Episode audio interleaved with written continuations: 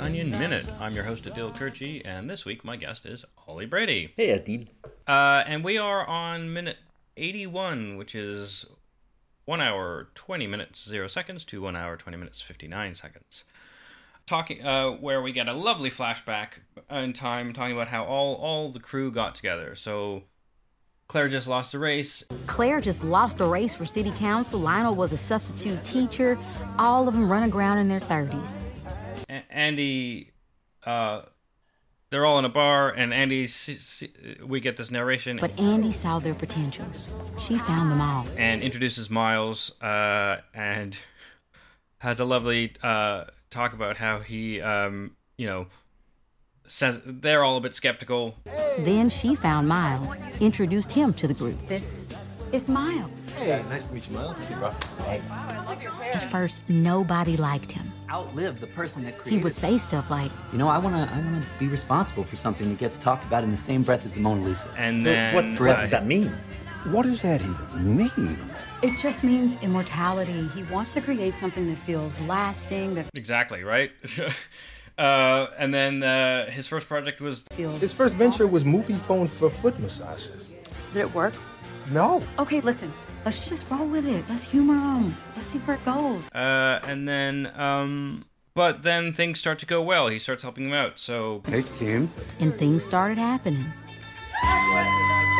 He got Birdie a show for her designs. It did well. Got Lionel published. Duke set up at Twitch. Claire elected locally. Looking at you, I love you back. You know, small stuff. Birdie gets a show for her dossier.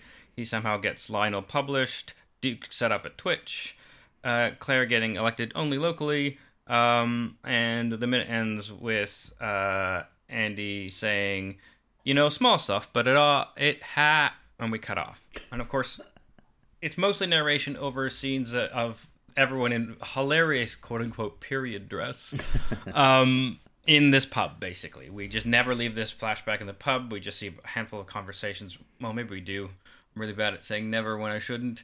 Um, and yeah, basically we're uh, we're just seeing these snippets of conversations underneath the narration of their origin story as a group, and that's sort of the, the this minute is is a chunk of that.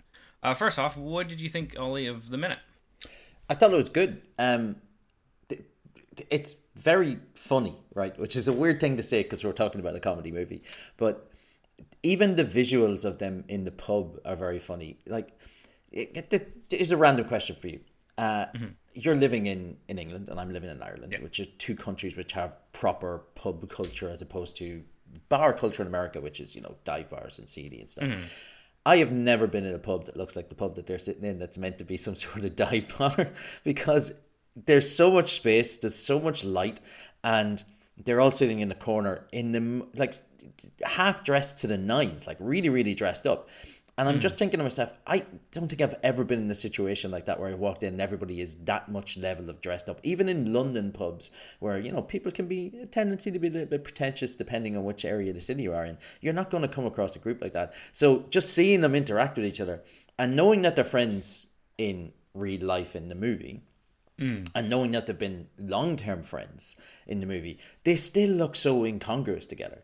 Like Batista, uh, his character's Duke, I think. So Duke Yeah. wearing, um, I can only describe it as one of the worst tracksuits I've ever seen in my life, and and he's got what looks like a wig. I, there's no way that's his own hair, and I mean like not not Batista's own hair. I mean it's not the character's own hair. It has to be fake. Yeah, I think that's that's definitely the implication. This is one of the things that I lo- really love about um, this movie and, and the Knives Out movies in general. Is the attention to detail on these things, right? So like he's wearing this like oof, outfit and like Yeah. he's bald in the rest of the film and you just know that and because of the way his characters were portrayed etc and just how good all of the other costuming is the fact that this looks like a rug means it's supposed to look like a rug and it's supposed to look like a bad one Yeah, it is bad. I, I you can see me right now, and uh, anybody who's ever seen me before knows that I am a bald human being. I have always thought to myself, that it would be so funny for me to ramp back up. I'm, I'm a teacher, a physics teacher, and I would love to just ramp back in on the 1st of September, some school year, and just have the world's worst wig and see how long it would take somebody, either a colleague or a student, to just go, that's a wig. In my head, the wig I always picture is the one that he's wearing. It is ridiculous. It- Birdie is walking around with a feather boa and leather pants uh, and a beret in, in what's meant to be again a small, uh, well, a relatively small town pub. And I just think it's, I think it's fantastic. I think it really gives off the fact that these characters were already outsiders. Like they, they, they are not a group of people who I imagine would have been the most popular of human beings, which led to them being easily manipulated by Miles Yeah, and possibly Andy. and So- Andy. Yes. Yeah, so like what I like about um so I think I, I didn't say it in the recap, but like you know, it's Claire lost the election, um Lionel is just a substitute teacher. All of them are uh, a group of people running around in their 30s. And like you you get that sense from the sort of over the topness of of their dress, whether it's the understatedness, like Lionel just looks uncomfortable in a shirt buttoned too high, uh, and like a really conservative ish haircut. Um, you know, and the other, like you said, Birdie and Duke are sort of a bit over the top, and Claire is the most nondescript you see her in the entire film. Right? She's wearing a really plain uh, shirt that's like she's got the sleeves pu- pushed up, but it clearly isn't well fitted. It's a color that kind of washes into her skin tone, except for the orange lighting in the place. Like she and she's got like fringe below her eye- eyebrows with a side-ish part, so it just kind of yeah, just like re- really nondescript. Um, and you're right; it just helps portray this notion of them as like ragtags. And then, and what I really like is you then see Andy coming up and she and then with Miles and she says, Hey everyone, this is Miles and he's got this like V neck shirt underneath a black sort of pleather vest or something and he's got longish hair but it's like a bob but he's sort of half curled it behind his ears so it's just making his like fore- forehead and face look big it's clearly like a, i'm trying to have a look but it doesn't that look doesn't match me I uh, uh, he's got the Nick Necklace. He he also looks kind of like he's peacocking like the other two. But in the middle, Andy, who's the one who saw the potential in all of them, and, and she's the one who found them. That's what the narration's saying. She's very well put together. She is incredibly well put together. So, if you didn't realize that Kathryn Hahn is the politician in that scene, you would think Andy is the politician in that scene. She is wearing a power suit that is a power suit, and it really just gives off this vibe of this is the woman in control. You were just talking about Edward Norton's character, Miles. Um, so when I watched this originally, so the first day it came out, or two days before it came out, um, I'm watching it, I'm going, "God, he reminds me of somebody, and I could not put my finger on who it reminded me. I was like, he's dressed up as somebody, and it kept going through my head. He's dressed up as a magician. He's dressed up as Burt Wonderstone. Is what I was genuinely coming into my head. It's like, is he dressed up as Burt Wonderstone? And then so I went and looked it up um, to see who he was meant to be dressed up with, and he's dressed up like Tom Cruise in Magnolia. So Ah, that's where I was getting the stage, the hair, everything. And apparently, according to Rian Johnson, or Ryan Johnson, he just showed up on set like that. That was him deciding that in this moment, that's the kind of character that Miles would have been using as his go to guy. But what I love about that is Magnolia's 97, 98. Mm-hmm. And this is set back in, so 15 years ago. So 2009, 2010. He's already 10 years out of date. Like, That's really funny. Mackey was 10 years out of date in, in Magnolia, and he's another 10 years out of date for a reference to Magnolia. Um, I, I do have to say, I think it's a fucking cracking look. I mean, you look like such a but dude looks good too. Oh yeah, I mean I think that's what that's what's what I like about that choice is because the other two look like they're trying to be a thing. He looks like you said a bit out of time, but he's pulling the look off still, right? Which which is the only thing that kind of Miles brings to the table, right? Like if you think about what what, what people are bringing to the table, Lionel's smart.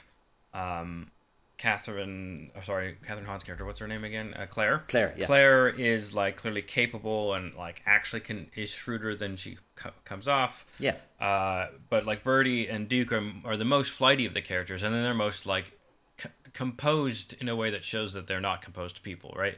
Miles is composed in a way that kind of says he might be, and that seems to be that that like he's the thing he brings to the table, which we kind of uh, we're, we're starting to figure out because of some of the slips he's already had in, in, in earlier in the film is kind of the charisma and the drive. Like he he he knows what he wants to be, right? And and at this point, Duke definitely doesn't No. right? And and you can see that by like him having a look that he's not comfortable in. That's what it is. They're they, they're all three of them are in costumes that aren't who they are. But Miles looks like he's comfortable in it, and the other two definitely don't. Yeah, it's the confidence for Miles to come in. Like even the way Andy describes it as Miles had a way of seeing the potential in people. And the reality is that all of them probably saw the potential themselves and didn't have the ability to to get those achievements. Like oh, he got Duke signed up with Twitch. It's not that hard to get signed up with Twitch. Me or you could do it in the next 20 minutes. Like Yeah, um, but the fact that he got him in to get him hooked up with Twitch, he got uh, Kathryn Hahn's character Claire. I'm going to say that all the time. Kathryn Hahn's character Claire. Um, Yeah, he got her uh, elected to a local council again. Well, I'm not sure how it works in the states. I'm living in a small town here in Ireland. I am 99% certain that I could be on the local council in the next six weeks. Like, it's not that hard, but it's having the, somebody who has the drive to just keep saying to you, like, you're going to do this. And that's effectively what JP Mackey was in Magnolia as well, the character. I think it's JP Mackey. Yeah. That's the, what the character was, telling men, you're worth this, you can do this, you can do this, respect the cock. And that's effectively what he's doing. He's coming in, trying to lay, lay all this like pseudo psychology people. You can do this. You can, uh, but his own ideas are worthless. But he has the confidence to push other people who actually have the skills. exactly. That's and then that that's what they all needed, right? So I think it's again uh, finding out this is the narrative that you know she's obviously told her sister, right? Because we're getting it from her sister. That but that Andy Andy is clearly doing a lot of the work. She's the one who sees the potential people. She's found them all together. But the line through someone who hates Miles, right, uh, is but he got line like he um he got Birdie a show for her dossier. He got uh Lionel published. He got Duke uh, set up at Twitch uh, and Claire elected locally. That's all even through the lens of someone who knows Andy and hates Miles still has this narrative that he's the one who's doing all the work and that's like the power because because you're right he must have been this like basically a like a persona cheerleader um and uh, I'm glad you brought the the setup a Twitch thing because I thought it was really interesting. So I don't know what it would have taken to get the show for the dossier, but if it's just for the dossier, then you just need evidence of a show and mm-hmm. some pictures, which means you find an empty space, you put it on, no one shows up, but you take pictures anyway. It's- again, you know, small stuff, but it ha is the end of our, our minute. But like the small stuff is like that's the one that I know the least about. But like as an academic, getting someone published, well, I hate to break it to you, Lionel can't do that, right? He or not Yeah. Lionel. Um, Lionel can get published. Miles, but yeah. yeah, Miles can't do that except if it's don't sit on your work, just send it out. That type of encouragement, which boy, as an academic, is a thing you sometimes really would love. Is is someone to just like talk you down from doubting your ideas and just send it out, and that totally rings true with the type of thing that's being described, right? And sim- similar, like Duke set up a Twitch. I'm guessing it's literally the same thing, like you were kind of alluding to. It's like, hey, there's a website, just do it. Just buy a camera and a mic, and just start doing Yeah. it. You're playing You video this, man. games 14 hours a day, Duke. The other Yeah, eight just hit- hours you're just- in the gym. You don't sleep. You're just Yeah. there. Like, just hit just hit stream and then have your day, right? It'll be fine. yeah. Um, uh, which you know, as a former streamer for a time in the uh, in the Pandini, when uh, that's what got me going was the schedule, right? And just like, well, you know, our, the website I, I uh, help run and work for um, gets free codes. I don't have time to like play and review things, so Tuesday afternoon, I guess I'm gonna take one of these codes out of the bucket, play it for a couple hours, and then on the Ooh, I almost plugged early on my craft beer and video game podcast. Talk about that time, and it was like, ah, two birds, one stone, great. And also it meant that I took downtime. But like, the structure for me was the cheerleader. But like, someone like Duke needs to like believe in himself because he obviously doesn't. Because look how he's dressed and sees himself, right? Yeah, and it's it's such a right, I'm I'm never or sorry up until this movie I'm gonna say I've never really been a fan of um, Batista as an actor. Uh, d- a long time ago when he first came into wrestling, I was just at the tail end of my. I think I was about 21 or 22 when he came into it. So I was just at the tail end of, ah, I'm getting to the point where I'm not really into wrestling anymore. And, you know, it's going. some of my friends still kept going. So I kept in contact with it peripherally. And you know, it's fine if you're entertained by it. It's like it's still good. The guys are throwing themselves around, etc. But Batista never really floated my boat. Then I saw him in a couple of movies, and I, despite what everyone else seems to think, I think he's actively bad as Drax. I don't think he's showing anything in any sort of range whatsoever up until the third um, Guardians of the Galaxy movie, and he gets two scenes, and they're good. But that's after Glass Onion, and I saw him in Blade Runner twenty forty nine, and I actively didn't like him in 2049. It's just basically somebody said, You're a really big guy. But what if you talked really quietly?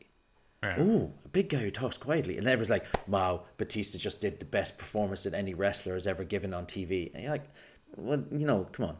Low bar. I mean, But in this, I think every single mannerism Batista has in this movie shows a lack of self confidence and a lack of understanding his own character. And I think it's brilliant. And even even in this one minute that we watched, he's in a couple of scenes. He's the last person to get into the big group hug. He's the hmm. last person like everyone else it seems so like he's talking to Miles. Miles goes to give him a hug. And he looks a little bit, you know, oh, oh, oh yeah, like that. Like and it just shows, like I said, it's a really good performance at demonstrating here is a big guy, but this guy has absolutely nothing going on and is being led by the nose. The only thing he has is the fact that he's a big meaty guy. Yeah, I think that's a good way of putting it. And you're right. So I think from what I've heard is I actually think his Drax had some potential in the first movie and in the second movie they just made him like there wasn't enough material for him to work with because he just became it's like the literal thing is an interesting thing in the character but that just became the a, a, a, a set up punchline Yeah. character by by the end of the by the beginning of the second movie. Um, but yeah, I think he was very he's very surprising in this because in a way that like if you look at a, someone like Dwayne the Rock Johnson, just you would never see in the average wrestler turned um, actor because of that that like this vulnerability and this like awkwardness just quote unquote isn't good branding, right? Exactly, the yeah. problem, right? And it and- but it just shows that he's serious about the role and acting. He wants to do well. And I think I read in an interview that like he um Batista's like m- his method is like work with really good people and pay attention Yeah. And that's how you, you, learn. and you can see that like from those earlier films where he had some like like I said in, in Guardians one I think there was like a spark or something really interesting and then I don't think he got the lines but in some of these other films outside that franchise he's been given some more uh, less of a tether sorry more Freedom. for More line. Yeah. Yeah. line yeah Yeah. um, um, and and he's and he's showing that that's worth giving him right Yeah, I think maybe as a lifelong Trek fan, um, having watched Data effectively do the deadpan, uh, not understanding sarcasm, not understanding irony thing for the first five or six seasons of um, Star Trek: The Next Generation, then by the time you come around to seeing Batista do it, you're like, oh right, so it's he's just doing what Data did, but he's big and muscular. But like, okay, I, and I, I, also I'm aware that Data was not the first person to do that. There have been characters like this for seven hundred years, but I just find that uh, as any time something like that happens, I'm like, oh, I think he's just doing a Brent Spinner or Brent Spiner. Spiner I think Spiner, yeah, he's just doing a Brent Spiner, and I like Brent Spiner. Yeah, I mean, I, and I think I think TNG by being, uh, you know, hour long, 26, 24 episode seasons, um, of but seven seasons, like also had a lot more breathing room than some of the script. Like I said, I think um, Guardians, the later films, really just don't give him anything to work with. Yeah. But yeah, I think that shows there's only so, so much you can do with a character like that, given that they have been in various forms. Whether you're a TNG fan or something else, you've seen this type of character, and so it's really hard to see. It's hard for an actor to shine through s- small number of scenes and and you know limited lines, unless they're already very good. And I think with from that interview, uh, you know, what I got from was that yeah, he probably wasn't that good of an actor when he started when he did Guardians One, and he's Yeah. like kind of admitting it. He's just saying I'm fun. I know swearing. I'm working on it, and like, the, and I have a good method, and it se- and like, look at the results. Like, it seems to be paying off. Yeah, I said I. This was the first time I watched them in a movie and went, okay, yeah, I'm I'm I'm on board. I'll I'll watch more Batista movies. Um, just let's take a small, a small. You kind of mentioned it, but like you said, you said your your first introduction to this film was two days before it came out. Yeah, um, so it was coming out on the twenty. Was it the twenty fourth? I think it was coming out at Christmas, and Yeah. then uh, so so I have a friend who runs the cinema in the local town that I'm in, and he got a cut of it. So they were basically it was meant to. Do you know the way it had come out in cinemas? Yeah. um I think it was the month beforehand or something like this, but it was like a limited run. We did I, I didn't get a chance to see that. But Mark, my friend, he was he was sitting there and it just got posted out to him. He's like, Hey Ollie, we got a copy of like Glass Onion here. I don't know why. I don't think it's really meant to be here. Um so like it was on um so it was a digital thing. So I think it came on like like a memory stick, like they got a bunch of memory sticks Yeah. or something that came in, and he had just been putting them in the check, and it was just like glass onion on it, and he went, "Do you want to come down and watch it? We can put it in." So went down and watched it in the cinema, and it was Oh, it was great. It was huge, like that, and I don't want to out Mark, so I don't want people to know which town in Sligo it is. But this wouldn't be the first time. Like we saw, uh, we watched Rogue One together the day before everybody else, and Nice. uh, it was fantastic. Just to, just there was three of us in the cinema, just having an absolute ball. And I still say that's the best Star Wars movie, but a lot of it could be just for the fact that it was just me and two of my best mates sitting watching in the cinema. So Nice. Um, I'm super jealous. I saw it, you know, not right away. Actually, for I, I didn't actually see it until 2023, just because of like travel, holidays, etc. And then it was obviously on Netflix, and it's like, and um, yeah. So, and you've seen it since, yeah? I watched it that first time, and then I watched it again with a friend. Um, she was basically saying, "Oh, I, I really liked Knives Out. Maybe we could watch Glass Onion." So I did the thing where you said, "Oh, I haven't seen it," um, Ah. just just to uh, to make them feel better about the fact that they're they're picking a movie that you've seen. And I sat down and watched it, and I think it was just as good the second time. And then for this, I watched the five minutes previous to this section, and I've watched one minute after our section. But my plan was I was going to do this, and uh, I I knew it was going to wreck Darren's head. I was going to pretend that I'd never seen the movie and was only basing it on the five minutes we were watching. I was Oh, like, I don't even know what's going on. But the last time I was doing a minute by minute with Darren, I pretended that I didn't know who Leonardo DiCaprio was, and I think it annoyed the hell out of him. So Darren, I apologize. I won't do pretty it again. Uh, I actually for um I almost because I missed the initial release and it was like you know like January February when I finally watched it. I almost was like because I knew this I, this was slated to record. I almost was like oh maybe I should just watch it right before recording. Yeah. Um, and end up not quite doing that because uh, well that was a long time to wait. Um, so instead I just like oh I'll, watch it and then I'll only watch the clips and then I'll have the fog hopefully because of, course we this point don't know what's happening after this minute or the subsequent ones right that's the Yeah. one of the conceits of this particular minute by minute series right is um is we don't go ahead until Friday and then we can talk a little spoilery um so which I gotta wonder is, are there actually listeners who are just like every you know every weekday just watching one more minute with with the podcast and then stopping I would. I hope so. I hope there's I- somebody listening I- thinking I- that right now. uh, if you are, uh, tweet us at Gla- Glass Onion Min. um, but like, I can't imagine holding enough of the film in my head buffer for the like months that this takes to broadcast to be like, what happened in the beginning?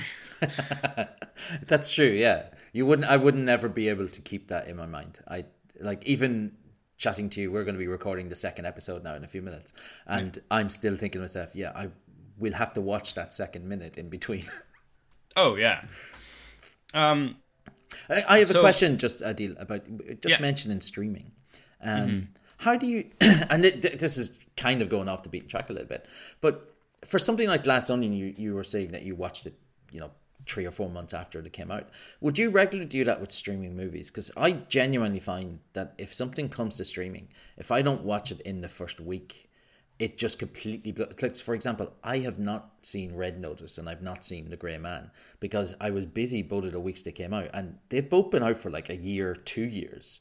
And i just don't have it in me to drag them up and, and put them on. Like there's always something else new or exciting in front of me.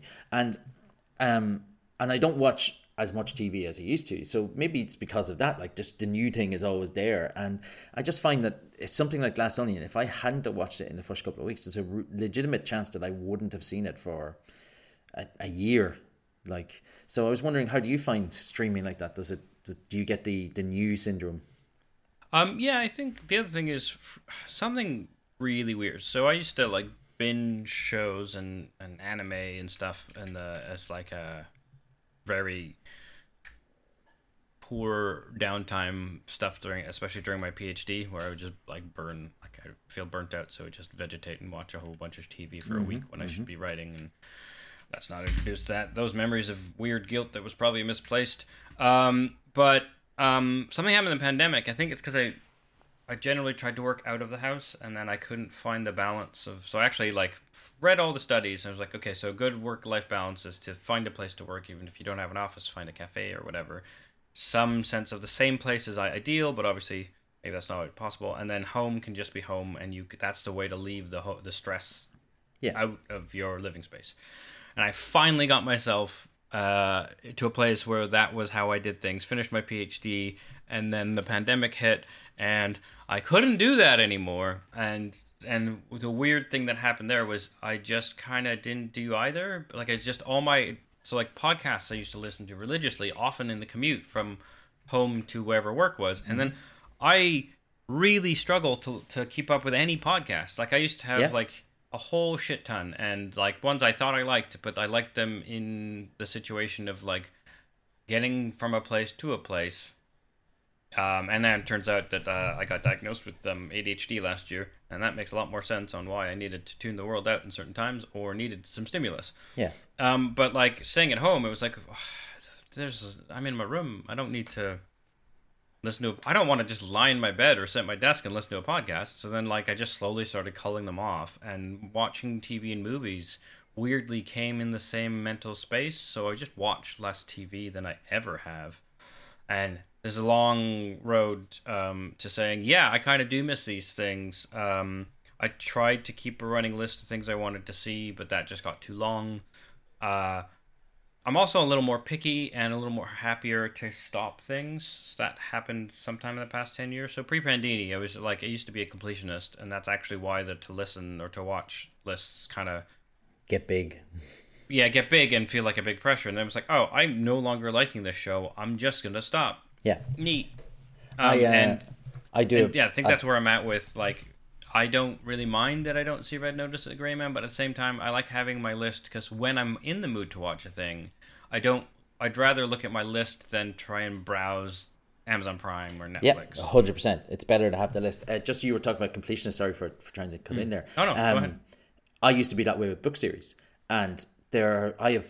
I'm going to say wasted. It's never a waste to read book series, but I have read so many long form fantasy book series, like the whole way through to book ten, and did not enjoy them just because in my head I was like, well, I started it, I have to finish it, I have to, I have to, I have to, and it wasn't until um, I would say, I'd say I was touching forty, when I just went, I don't have time for this. I don't. It's, like, it's fine. It's grand.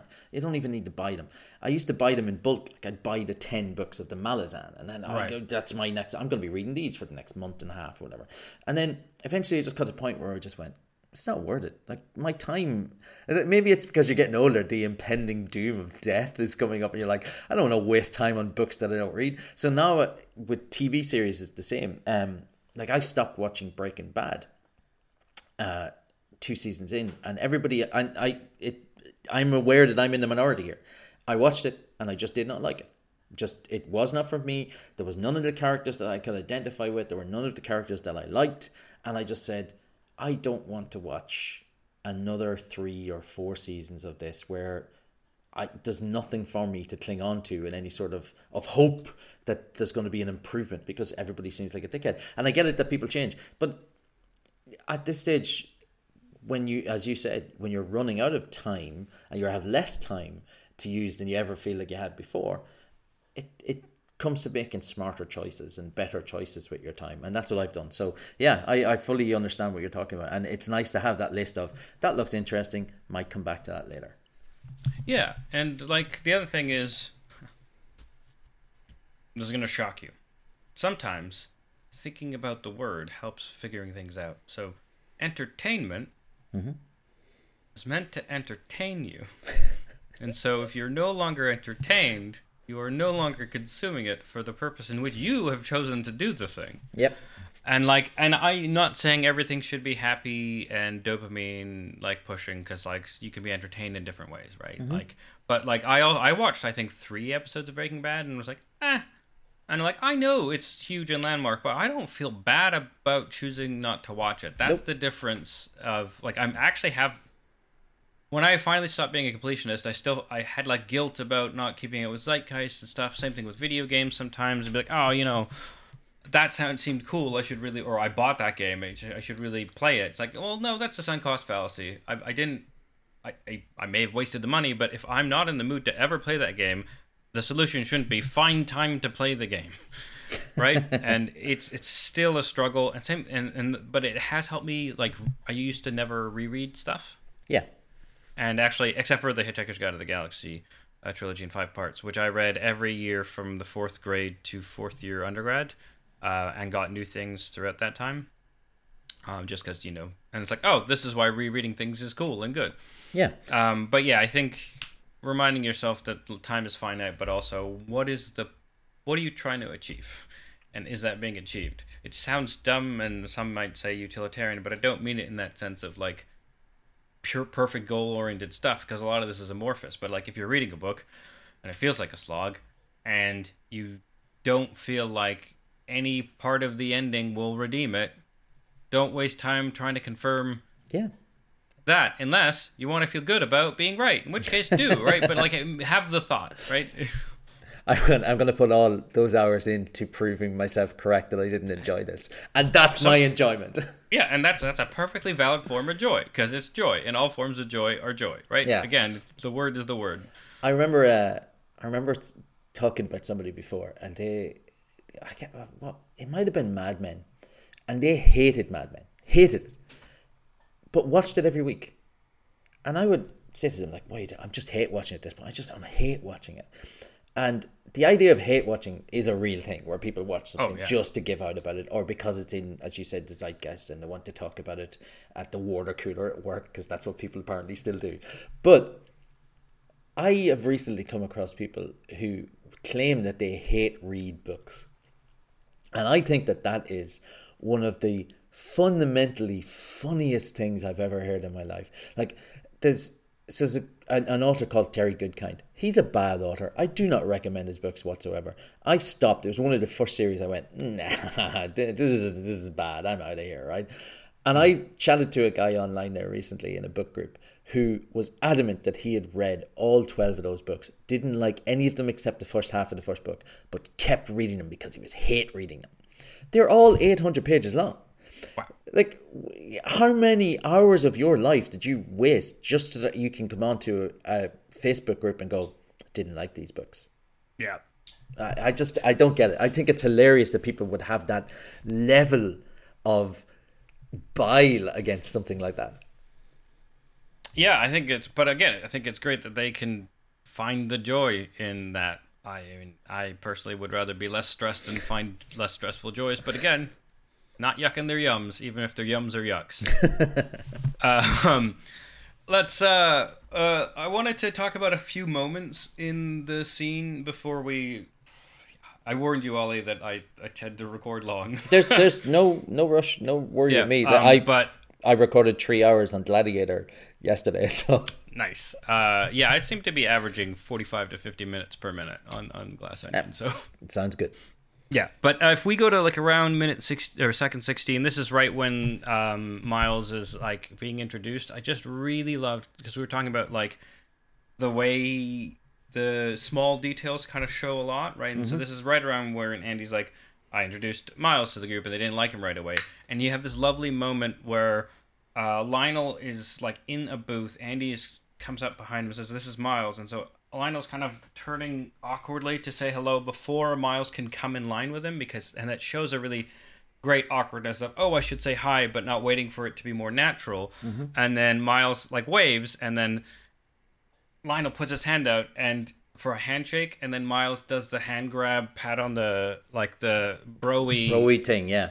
broy hug thing, um, and like doesn't even because of the awkward turn can't quite get to the shoulder, so it pats the bicep, uh, and then um, and then finishes with a handshake that Lionel's already like let go of. It's such a great piece of acting on both their parts because he like they've totally misread each other. It's not that they're both leaning in too quickly because they're they're secretly insecure and eager, but one is like boisterously so, the other one is nervously so. So, and then as um, Miles realizes it was a handshake, he kind of like pats the bicep, pulls back, and like shakes the hand, and Lionel's just staring at his own hand open. And Miles gripping it, Yeah. As the and Miles is already looking to the next people because he wants to say hi. It's just that moment. It's probably my favorite part of the minute because it's these two actors doing such a great job of being unnatural together. Yeah, and it, it this is going to sound like a really silly thing to say, but or maybe not silly, but a really weird thing to observe. Um, Edward Norton does a great lean, like his lean into the booth is like he's coming in, and the way Rian Johnson has filmed it, so you're you've got the frame of the entrance to the booth on either side, and him leaning in from the outside, a real I'm now entering your world. I am now part of your world, and I, it's just a really, really great moment. Like, and as you said, it's one of those small little things which people just gloss over because it's just oh, it's the introductions. But little things like that really make a difference to show the the, the strength of a person's character. You can also see Andy, or sorry, Andy. It shows how many times I've watched uh, How to Lose a Guy in Ten Days. You can see Birdie is very excited to get to meet the new person. Yeah. She's like, oh, finishing up our conversation and, and ready to to come straight across to him. So Yeah. again, showing exactly how each of these people are going to interact with each other in future. Yeah. Um, I also really like the lighting in the bar because um, in the so like right out of that scene we get a we get the line that nobody really liked him right away or whatever. I didn't write down the exact verbatim, uh, and you get like Duke kind of grumpy and Birdie leaning on him, but like unsure, kind of pursing her lips, uh, and Claire being like, "What the fuck just happened? Sorry, what the bleep just happened?" Uh, and Lionel just shrugging and taking a drink, and it's just a great shot of the ways they show that they don't want to be here, that are so true to their characters. Um, and and then meanwhile, Andy's off screen. You see her grabbing the beer and just just casually taking a a, a, a drink she's fine. She doesn't even have to be on in frame for you to know that she's not uncomfortable with this. And they're like, like, like, and then and then it cuts to um, Miles, and this is where I really think the lighting's clever because they're all kind of being hit on that shot, right? The shot where you see them as kind of like a panel, because they're all in the booth part, right? Um, they're all kind of on the same level of lighting. It's all there's there's not a lot of shadowing, and it's like medium lighting. And then when you cut to the the, the side of the booth where it's Lionel, Andy, Miles, it's progressively gets lighter. Or like Lionel's mostly, um, and they've got clear like a top spot, but at an angle. So like their foreheads and their faces are getting lit up, but their bodies are really dark. But also when you look at how lit up Lionel is compared to Miles, um, it shows that like actually the lighting is kind of only on it's aiming kind of more behind them or and so by by Miles leaning forward he's like getting into the beam but Yeah. that so like their his face is more lit up because he's leaning into the table while that the table's dark and their body, their torsos are bar- dark, and it really helps show the like one of the reasons Lionel isn't as lit up as like is because he's kind of pulled back and like unsure, and Andy's just it's like the the spot is for her face, and the reason why. Uh, Miles gets a little more light is because he's leaning into the beam, and the reason why Lionel doesn't isn't. And again, that lighting decision just feels like very much showing this like she's the confident puppet master, not actual puppet master, but she's the one who's like pulling the strings, keeping everything together. She's the one who gathered everyone. She's the one who's calmly confident, doesn't need to be moving to be lit up, Yeah. right? And Miles is this weird new thing in their group who is more lit up because he's leaning into it. He's this like his job is to be the front man charisma guy, and even and like that, and he's like putting his hand forward into the table. He's gesticulating when none of them else are sort of talk with their bodies, and this is when he says the like, "I want to be someone who's talked about in the same breath or the same line as the Mona Lisa." Right, um, that's same breath it. as the Mona Lisa, And then- and it's like such a great moment because this is the first time we. This is them being skeptical, and he's like, got this slightly maniacal look on his face, and the light is hitting him because he's leaning into the light, uh, and it and he's just such a different energy. and it's a real indication of, of what's going to happen with them as they as they move forward is he says that this big what, what does that even mean the other people respond what does it mean but it cuts to like it's a quick cut. It's andy who's explaining it to the rest of them. It's andy who's getting across. It means that he wants to be remembered. It means that he wants to be this. And the other people are like oh yeah that makes sense. And that's exactly what he has been like this entire time and the whole way through the movie. Throwing out ideas. Like Yeah. child equals NFT, right? Like this is the kind of stuff that he does, but it's always been left to Andy, the actual brains in the company, to keep thing on or keep things on a level that everyone else can understand and it's not just waffle. Yeah, it's like he's like a shotgun ideas man, but he can sell ideas. But the, the you need to someone needs to be like, no, that's the pellet that's actually gonna is the one we should. That's the one we should use. Yeah. Right, and and yeah, and so like it's under the guise of Andy's interpretation, but really it's actually just where this is a good idea, and he I can aim him at it because he's already aimed at it, kind of thing.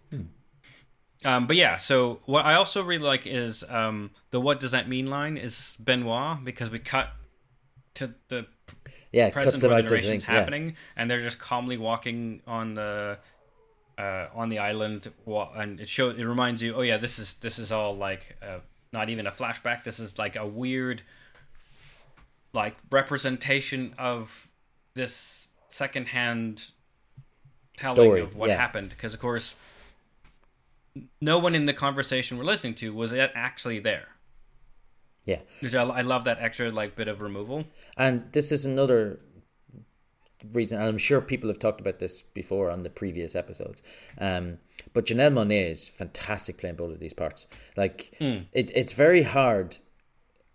I was going to say, it's hard enough when people are playing twins and they're meant to be faking each other and as close to each other as possible. Yeah. But these are two completely different characters with completely different personalities, completely different IQs, completely different motivations. And she manages, despite the fact that I was going to say they look a lot alike, yeah, because they both play by Janelle Monáe. But despite the fact that they are two incredibly beautiful women with identical features, they feel so distinct because when she talks as either of the two sisters, they are two distinctly very different people from each other. Yeah, it's a, it's a it's a brilliant performance. Yeah, like Helen uh, is so much more reserved. She's and she like plays herself as like Andy's sort of uh, Andy's the limelight sister, and I'm Yeah. used to being here. And so like she actually like the the moments she's talking about this is some of the more animated ones, and she's talking about Andy, and it's because like she's always been seeing Andy in the light. Yeah, Uh, which it, again, actually, yeah. Which now that I think about how well lit Andy is in these scenes, and it's her narration is also a very clever thing being done. But yeah, I think the the the like wrangling of oh, here's what he meant by is such a clear. It's such a really well written for such a small amount of space of Andy's role and and Miles's role in the group, right? But also, uh, it hinges on the rest of the group not noticing that's what's going on because they're all their own version of burnout, right? yeah, Yeah, and like yeah, so Lionel's like it was Moviefone for foot massages, and then Birdie's like playing with straw and goes, "Did it work?" And he's like, "No," and she goes, and she just makes his face like, "What the fuck are we doing?" And Andy's like, "Oh, let's just give it a chance, I humor him, the see where idea, it goes, right?" the and idea he that comes, he says no so quickly, like as if, why are you even asking? Of course it didn't work. Like, yeah, it's the dumbest idea. Dumb idea just don't work. Yeah. Um, but then what I really like and what I, I recognize the time, but is this last like 10, 12 seconds of when we're going over all of the ways he helped. Right. Suddenly, not only is it um, Birdie got the show for her dossier, um, but she's not in her overdressed thing. She's in a really, really nice um, it's classy, like elegant, thing. Yeah, fitted, great look. Her makeup's nice. Things aren't in the way. Her hair's down, but like in a good good coif, and she's legitimately smiling and cheering. And this that shot is like, I really like the shot as the beginning of this montage because it starts with her arms already open, yelling, and she's holding a drink with one hand because we're in the bar. But we've got a light source behind her, and it and and it and it's doing sunstars, which just makes you feel like you're in the bar. yeah. Like we're still in the shitty bar. This isn't a fancy place.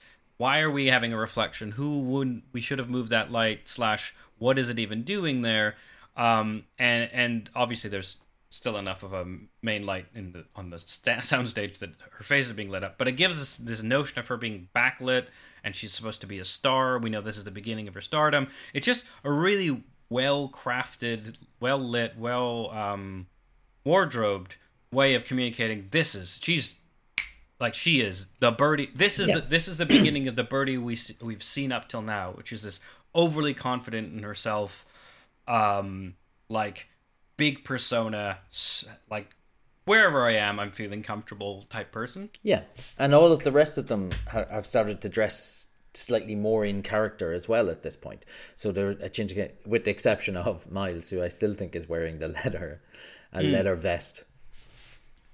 Well, yeah, and what's what I liked is got Niall uh, Lionel published. He's still wearing a blue shirt, but it's got bigger buttons and it's buttoned down a couple, and he's got an undershirt. And he just, it just, it, it's like I, I don't know if they've done anything with his hair or if his glasses are the same. He's clearly the, uh, acting wise, it's it's a very much a. Confident. I'm more confident, but I love how that subtle change with saying the same color, but he just looks in a way that he looked uptight and like he was like crunching to turn in the booth. Now he just looks comfortable. He's casually got his arm draped over Dave Bautista, who is a larger man than him, right? And but he still looks comfortable because they're just celebrating, and he's like holding a drink that's in a, some sort of wine uh, stemmed glass, and instead of the tiny little like weird beer glass he had before, in in that ha- a second and a half you see him because it's that's the line where both of them get sort of dealt with. Great, and Bautista's wearing a hat backwards, which sort of implies he got rid of the rug. He got rid of the the toupee, so he's Yeah. got just the hat on because again, somebody's given him the confidence to be like, look, dude, just just go with it, just run with it. And that's what he's done with everybody. When, when we get to um, Kathryn Hahn's character Claire, uh, when we get to Claire here, uh, she's the same. She's now wearing a much nicer, better looking suit, and it's Yeah. just a real indication that he has come in. Andy hasn't changed. She still Yeah. looks a million dollars, and Miles hasn't changed because Miles doesn't think he has to change. Miles has already achieved what he wants to achieve, and he's just going to help with the rest of the people. So I think it's a really clever way of using costuming to show this is where everybody else is at at this point. point, and it's a real indication that everyone else in the group relies on those two, relies on Andy and relies on Miles.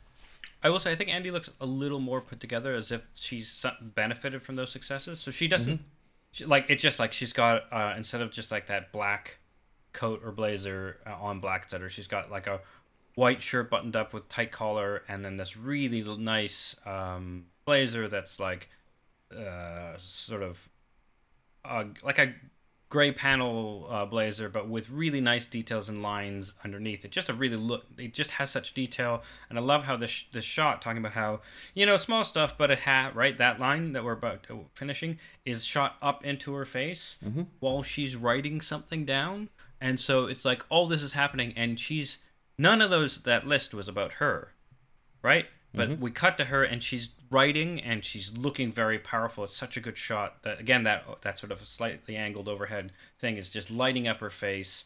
Um, her hair just looks impeccable. Uh, she's l- looking great and she's planning something, right? And that's like while all this stuff is happening, there she is. This has obviously benefited her. She's even more. She's just as confident, but she's gotten some change. But she's still working Yeah. because this is what she's working at. I think Yeah. it's such a great end to it to the minute that again is this narration of like they hated like the surface levels. Man, everyone was down on their luck. Andy kind of met these guys, and then this weird guy came in, and he made things happen. And but if you watch the clip, you see that he is integral, but he did not make it happen. If that makes sense. Yeah, and it, as I said, it's really interesting. It's just showing that each of them, each of them is now re- using their talents, but it's because somebody else has empowered them to go use their talents, and that's his skill. His skill is being the front man. His skill is being the Steve Jobs to the Steve Wozniacki. Wozniacki can't talk on stage. Steve Jobs can talk on stage. Who's the becomes the f- face of Apple for the next thirty years? Steve Jobs. Yeah. Great. Well, um, just I think that's a good way place to stop us because we've got more of this story to come.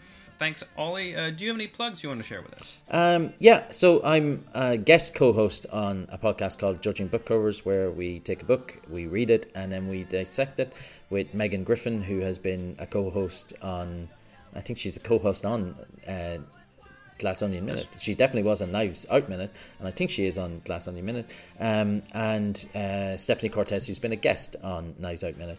Um, and I also uh, do guest spots on Media Evil with Sarah If Decker. She's a medieval historian, and she watches uh, movies and reads books that are set in the medieval period, and then she dissects them. She talks about how interesting and what they get right and what they get wrong, and I talk about how I like when dudes get stabbed in the face because that's the level of maturity that I'm at. So Medieval just recorded three hours on Gladiator. Um, which I have for some reason volunteered to edit for her, so expect to see that sometime in September. Ha! Great. Um, yeah, and you can reach the show at Glass Onion Min, all one word. Uh, please um, rate, review, subscribe on your podcatcher of choice. Um, Ollie, what is your favorite me- medium of communication? for me, um, Facebook Messenger. All right, then, uh, according to Ollie, you should pick one person who you think might enjoy an episode of this show. Pick your favorite or your least favorite, or just this one because it's the one you're listening to, and Facebook message a link to it to that person. Uh, I personally um, am at the Omniarch, T H E O M N I A R C H, on all of the things, uh, except Twitch, where I'm the underscore Omniarch and haven't done it for over two years. So I don't know why, why to bother. But I also host uh, Tanked Up, the podcast all about craft beer and video games. Uh, you can find us at Tanked Up Cast on your face, uh, your uh, Twitters and Instagrams. If you happen to only like one of those two spheres, no worry about it. Just fast forward through the other bits. Um, and that's going to do it for us today. Uh, so this has been Monday's episode. Uh, I've been Aadil. And I've been Ollie. We'll see you tomorrow. Bye. Bye.